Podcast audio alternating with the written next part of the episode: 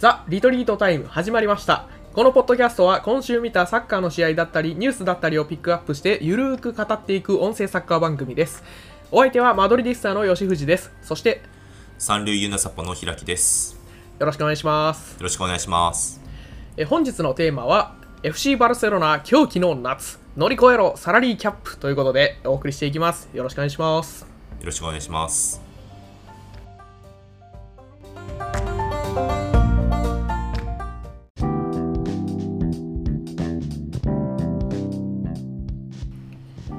さあというわけでですね今日のテーマは FC バルセロナ狂気の夏乗り越えろサラリーキャップっていうことでやっていきたいんですけど、はい前回ね夏の移籍市場をざっと振り返りまして夏の主役が、えーラポルタ会長になりましたんであのバルセロナ今年の歩みそれからまあこれまでの現状とかどう乗り越えたのかっていうのをねおさらいしていきたいと思いますがはい。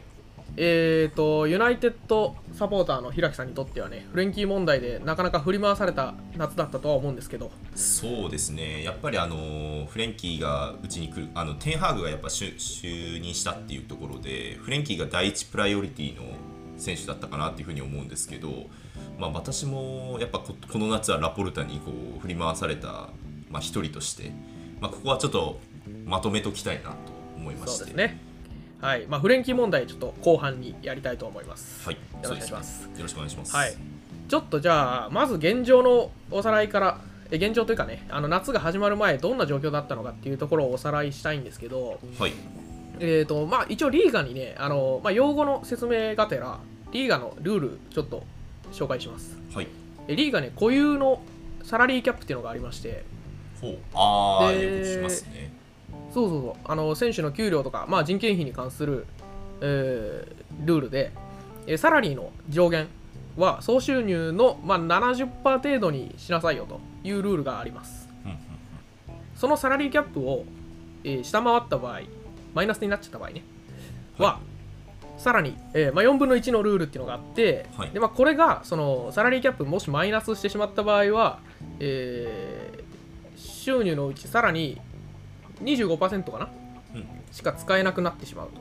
4分の1ね、えーそういう、まあ、厳しい制約が課されることになるというような状況でして、はいはい。はい。まあ、ちょっとその2つのルールがありながら、えー昨年の3月時点のバルセロナ。サラリーキャップマイナス1億4400万ユーロ、した。あじゃあもう4分の1ルールも適用されちゃう、うんんバリバリ。そうもしこのままいくと、あのーこの2223シーズンは4分の1ルール適用されちゃう。もうやばい状態でしたね。他のチームとかってどうなんですかね？あれ実は他のチームは、えーマイナスにはなってないみたいで。あのその時点でね。はいあのあの3月の時点でもうバルセロナだけ、えこうなってたみたいー、そうなんだ。うん、しかもすごい額、あうん、あ、それは知らなっていうことですね。えー、はい。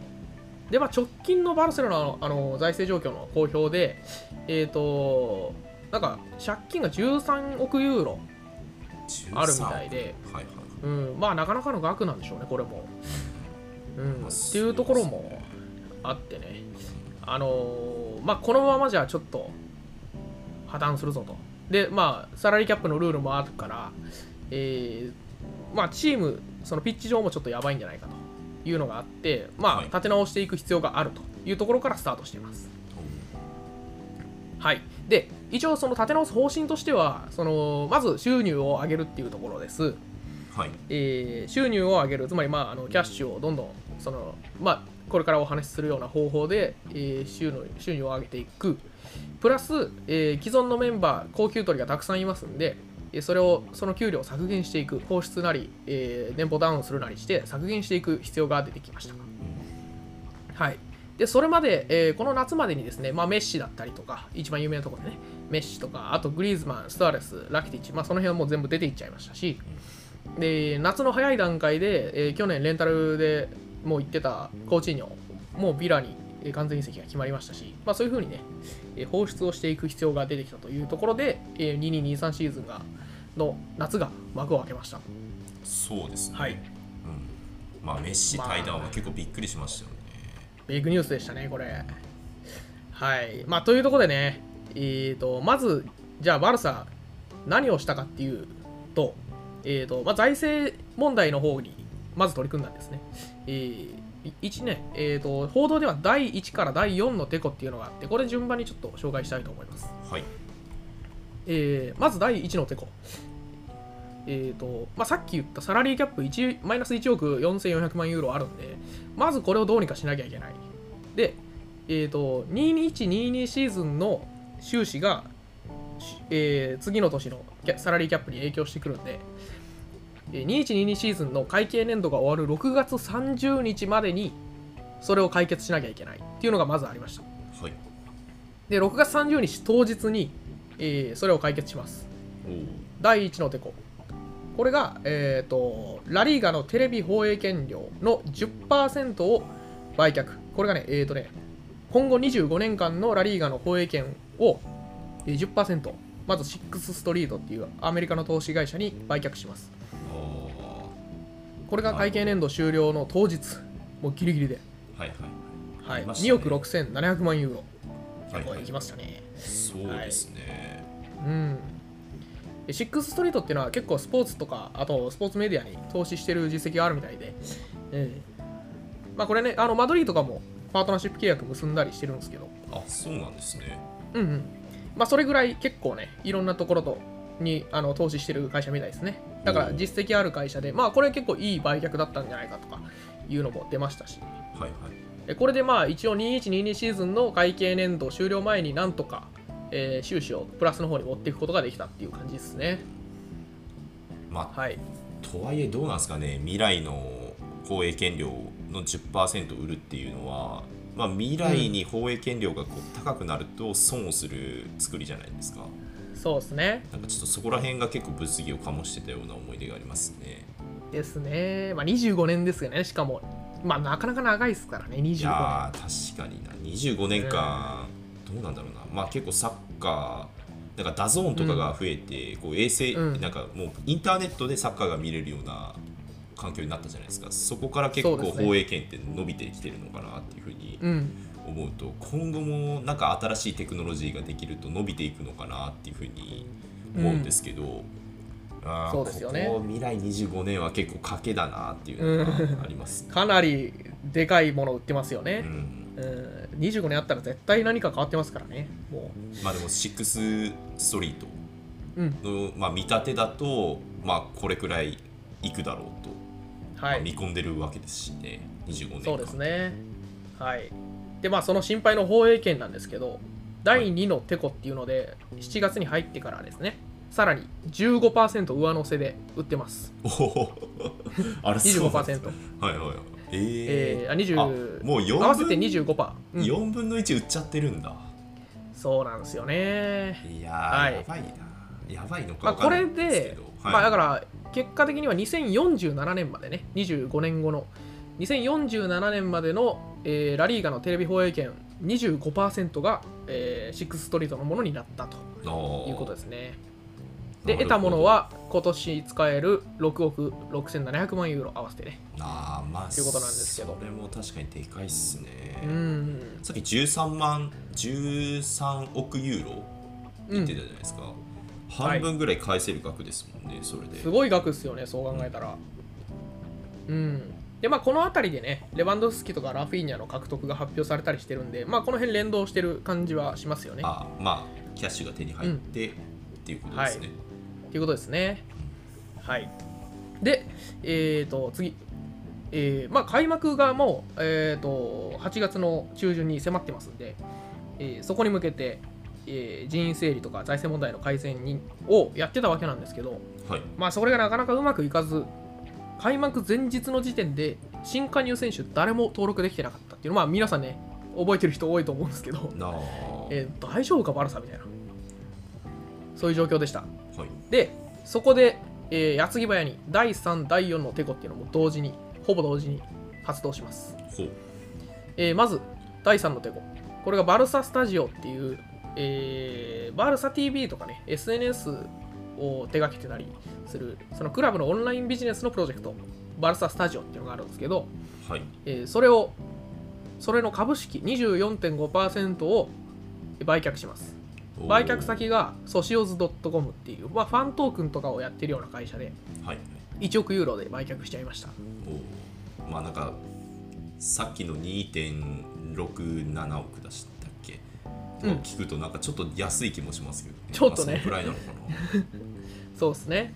で、プラス、えー、と24.5%、また別の、えー、24.5%の同じバルサスタジオの株式を、えー今度は、えーなんかカタルーニャの資産管理会社ね、えーカタルーニャの実業家がやってる資産管理会社のオルフェウスメディアっていうところに、えー、24.5%売却します。で、これも1億ユーロなんですけど、なるほどまあ、こうしてこうバルサスタジオのえー49%がまあ人の手に渡るっていうことになりました。はい。で、まあなんかね、これで、えーこの契約書をラリーガに提出したら、まあ、サラリーギャップの問題はクリアできたみたいで、ある程度。はいえー組んで以外の新加入選手は、まあ一応全員登録して開幕に臨むことができたみたいです。おー。あそういう仕組みだったんですね、なるほどって感じですよね。まあ、組んではね、ちょっとその時怪我してたんで、あのーまあ、外すなら組んでかなっていうので選ばれたんやと思うんですけど、はいはい。はい。まあ、組んででもね、その8月末までに、えー登録できなかったら、あのー組んで自体の契約は無効にできて、組んで自身の意思で。ああそういう契約だったんですよね確か。うん、なんかそういう話だったみたいですね、うん。だからちょっと8月末までには何としてもっていう感じだったみたいですけど、まあ、それも結構ねギリギリまでもつれ込んでいてえー、と確か2節が終わってもまだ組んでは出てなくって登録できてなかったんですよね。うんで、えーとまあ、第4のテコまで、えー行っちゃったんですけど、まあ、プラス、えーもうちょっと組んでどうにかして登録せなあかんっていうことになったんで、えー何をしたかっていうと、まあ、あの最終的に、まあ、ちょっとパワープレイ的なところはあるんですけど、はい。えーなんかサラリーキャップのかなんかねルールのラスノルマスっていうルールがあってクラブの、えークラブとあと、えースポーツ株式会社に関するの予算に関する規則っていうのがあってそれの第92条で、まあ、細かい条文はいいんですけどその個人的、えー個人とかクラブ外の第三者あるいは株主からの、えー資金提供によって、えーそれを解決できるよっていうルートが、まあ、どうやらあったみたいなんですよ。はい。でそこを使って、えーラポルタ会長とあとクラブ会計のフェラン・オリーブさんっていう人が、えー株主とかの立場で個人的に現金と約束手形をクラブに預けました。おーあーなるほど結局自分のお金でまあなんて言うんだろう。借金をしたみたいな感じなんですかね。そういうことですかね。うん。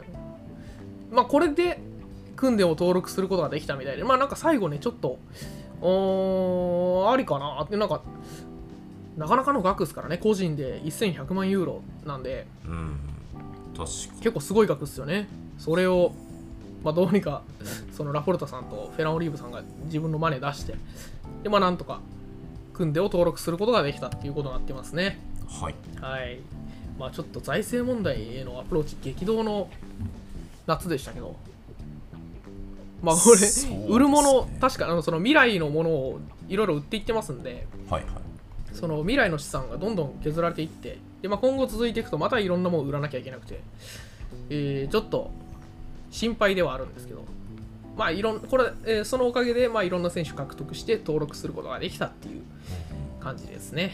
そうですよね、なんか結構前回謎だったなんか選手登録が結構できてるっていう実情がこういう感じで、まあ、最後はちょっと力技っていうのがあるんですけど、まあ、1から4のテコを発動させてこう登録まあ、なんだろう取ってきたり登録できたりっていうところを編み出した、まあ、やっぱラポルタは本当に主役級の活躍なんだなっていうのが分かりましたね。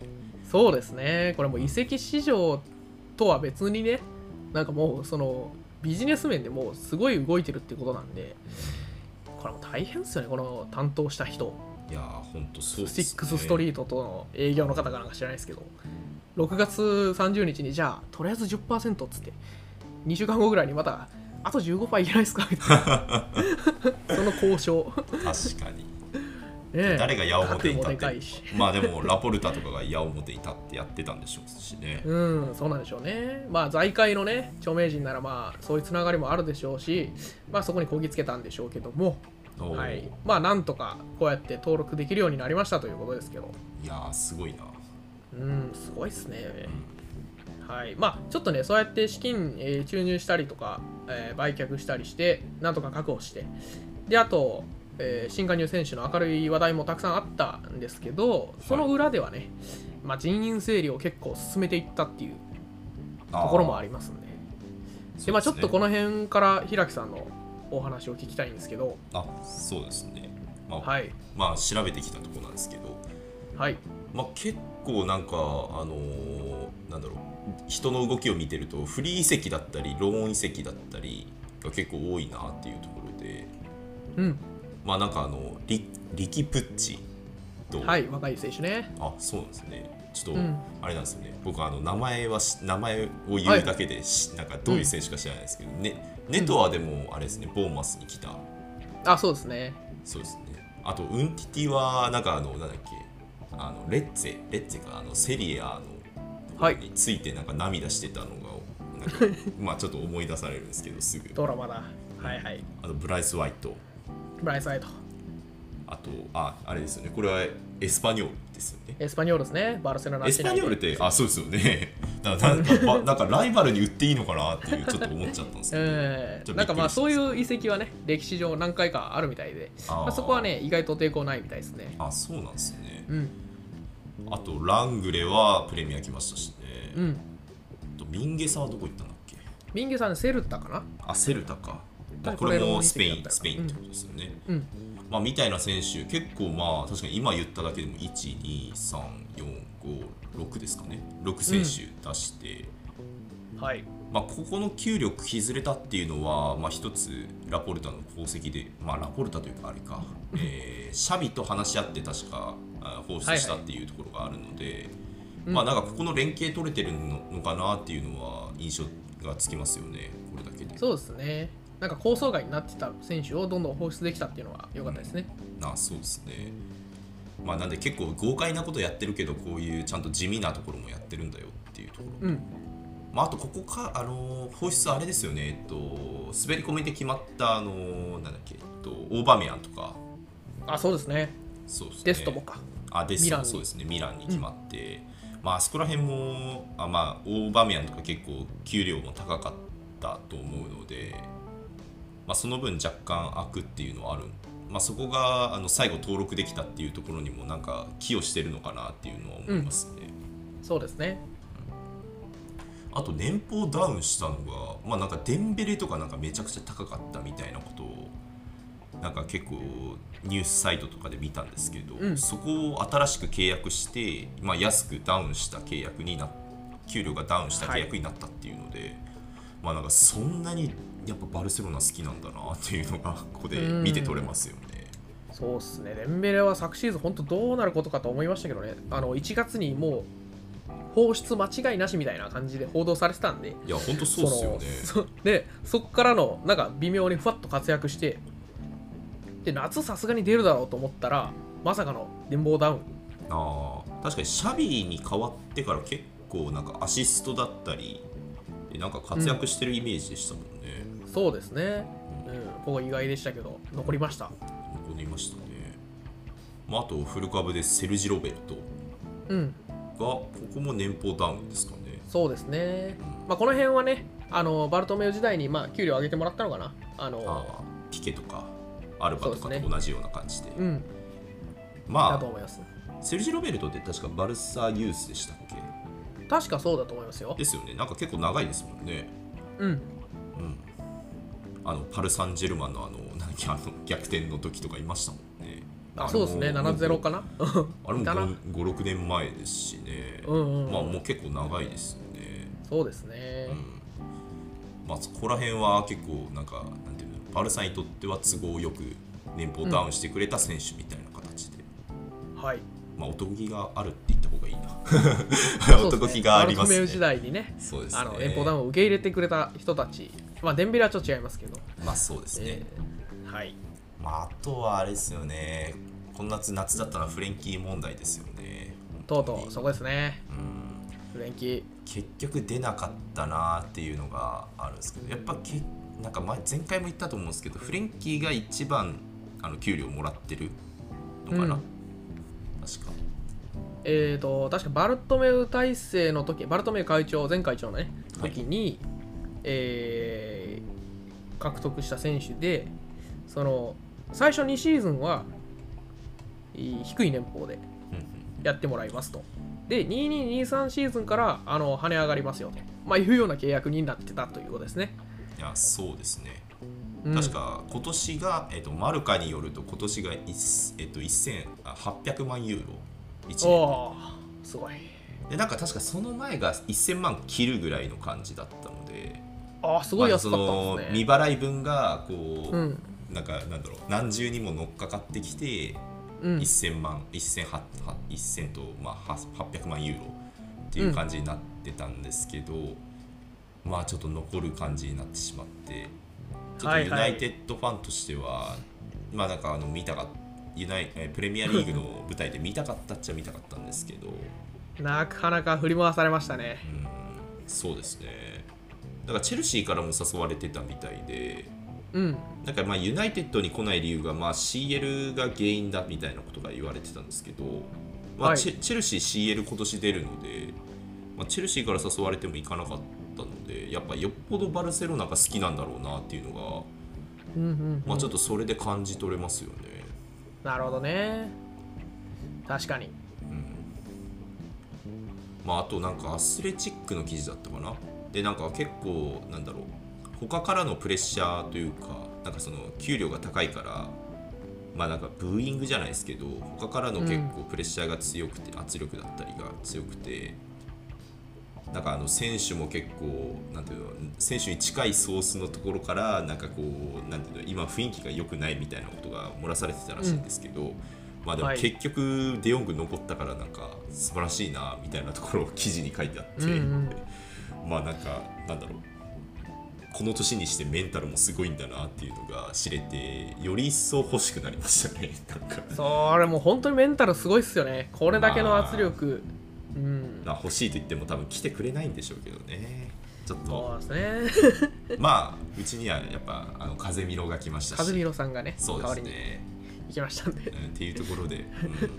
まあフレンキー問題はまあこういう結末になってしまったと、まあそのバルッサの判断としては、えー、ともっと給料安いインテリオールのペドリとかガビが、まあ、ある程度計算が立つのでまあそんな給料高い、まあ、なんぼ優秀だと言っても給料高いフレンキーをわざわざ置いとく必要はないだろうっていうまあちょっとあの冷たい判断だとは思うんですけど。まあ普通に考えたらそうですよね、うん。ユースの選手がの方が多分確か、まあ、サラリー安めではあるじゃないですか比較的、そうですね若くてね、うん、えそういった選手でね。まあ、やれるならそういった選手でやってった方がいいでしょうしね。ーうんでラポルタ会長がそのやっぱちょっとこれ結構脅迫しててあの、はい。バルトメウ会長時代に結ばれたフレンキーとの契約を犯罪性のあるものっていうふうに指摘してその訴訟するぞみたいな脅迫をしてるんですよ。おおフレンキーにですか？そう。ひどいっすそれはやばいっすね、うん。もうなんかそういう圧力もあったと。それを跳ね返したフレンキーいやいやメンタルすごいんですよ。いや確かにな。なんかやっぱなんて言うんだろうな。ちょっとそれは無責任すぎますよねラポルスタは、まあちょっとそれは良くないですね。本当に。嫌いです。夏夏の主役とか言っちゃったけど。うん。悪いね。悪いやつですね。本当。そうですね。うん。怖いまあちょっとこのこのラジオはあのマドリーファンのヨシュさんと ユナイテッドファンの開きがやってるからこうなっちゃいますけど。どうしてもその方向になっちゃいますけど。そうですね。まあでもバルセロナいいこともあるんですよね。はいはい。あの観客動員数あのあれなんだろうレバンドフスキーとか、まあ、うん。ラフィーニャとか取ったから、観客動員数が増えら増えたらしいですよ最近。はいはい。でなんか前節ちょっとどこだったか忘れたんですけどのゲームが、えっと、8万3000人。ああ入ってますね。確かカンプノーがそんくらいでしたよね。8万と何本くらいの感じだったんですけど、入ってますね。はい。さ昨シーズンが5万人ぐらいだったんですよね平均が。ああそうか。結構ね落ち込んでたんですよねホームゲームの。まあ観客数がね。まあメッシ抜けてうん。っていう感じだったので、まあ、メッシの代わりに誰か入れたってもないのでうん。まあ、3万人ぐらいメッシのファンだったんだなっていうのがこれで分かりますよね。すごいっすよね。メッシ効果が逆にすごいってことですよね、いや本当本当そうですよね。えまあでも今ー、年いやまあ8は万人、ううん。ん、今年はやっぱ積極補強で、まあ、さっきあの吉井さんが紹介してくれたようなメンツが入って、うん。まあ、3万人アップということで、うん。まあでもこれで観客の観客のまあチケット料で収入も増えるんじゃないかなっていう、まあ、プラスのプラスのニュースもありますね。ああいいですね、まあ、その辺は、まあ、ファンの期待も高まってるし、まあ、ピッチ上でのその結果もね、あのまだ1ヶ月ぐらいですけど、結構出せてるんで、まあ、ここに関しては明るい見通しが立ってるんじゃないかという感じですよね。そうですね結構なんか大量得点で勝つ試合も見受けられますしね。いや、もう強いですよ。まあ、もうレバンドフスキーですけどね。めっちゃ強いの すごい。そうですね確かにな。うん、聞きたかった見てください、ぜひ。うんぜひ見たい まあ見てください。僕がそんなおすすめするのもあれですけど。あいや、すごいっすよ。強いあ強い。ああなるほど。うん、いやまあ最後にちょっと褒めれてよかったなと思います、いやもうそうですね。その明るい話もあるっていうことですね。まあなんかねお騒がせでしたね。夏は本当に。いやそうですねうん。まあとはいえ来年どうすんのかなっていうところはちょっと気になりますけどねちょっとね、まだ売るもんあんのかよとは。そうですね、ちょっとまたそれは来年見ていく感じになるのかな、そうですね。うん、まあはい。第6の手こってあるのかもしれないですし、あるかもしれないですね。えーまあ今年はちょっとどうにか確実に結果は残さなきゃいけないだろうし、まあ、シャビ招聘してしまって以上もう他にいないしミスれないし、えーまあなんかそのその結果を求められるシーズンですけど、うん。まあ、ある程度明るい見通しは立ってるっていうところもあって、うんえーまあサッカーは面白いもん見せてくれると思いますしチャンピオンズでもね勝ち上がっていくんじゃないかと。あまあちょっと死の組なんであれですけど。ああ、確かに、はい。ちょっとバイエルンとかとまあどうなんですかそうですね。えーまあ、初戦はいい結果出してましたけど、まあ、今後どうなるか見ていきたいですね、ここは。まあそうですね。ちょっとまあうん。期待して、横まあなんだろうまあ主には見ないですけど まあまあね当然。注目していこうかなっていうふうに思いますね。はい。ということで、バルセロナの今夏を振り返ってみました。はい、じゃあ今週は以上ですかね。この辺で終わりましょうか。はい、そうですね。はい、ではまた次回お会いしましょう。さようなら。さようなら。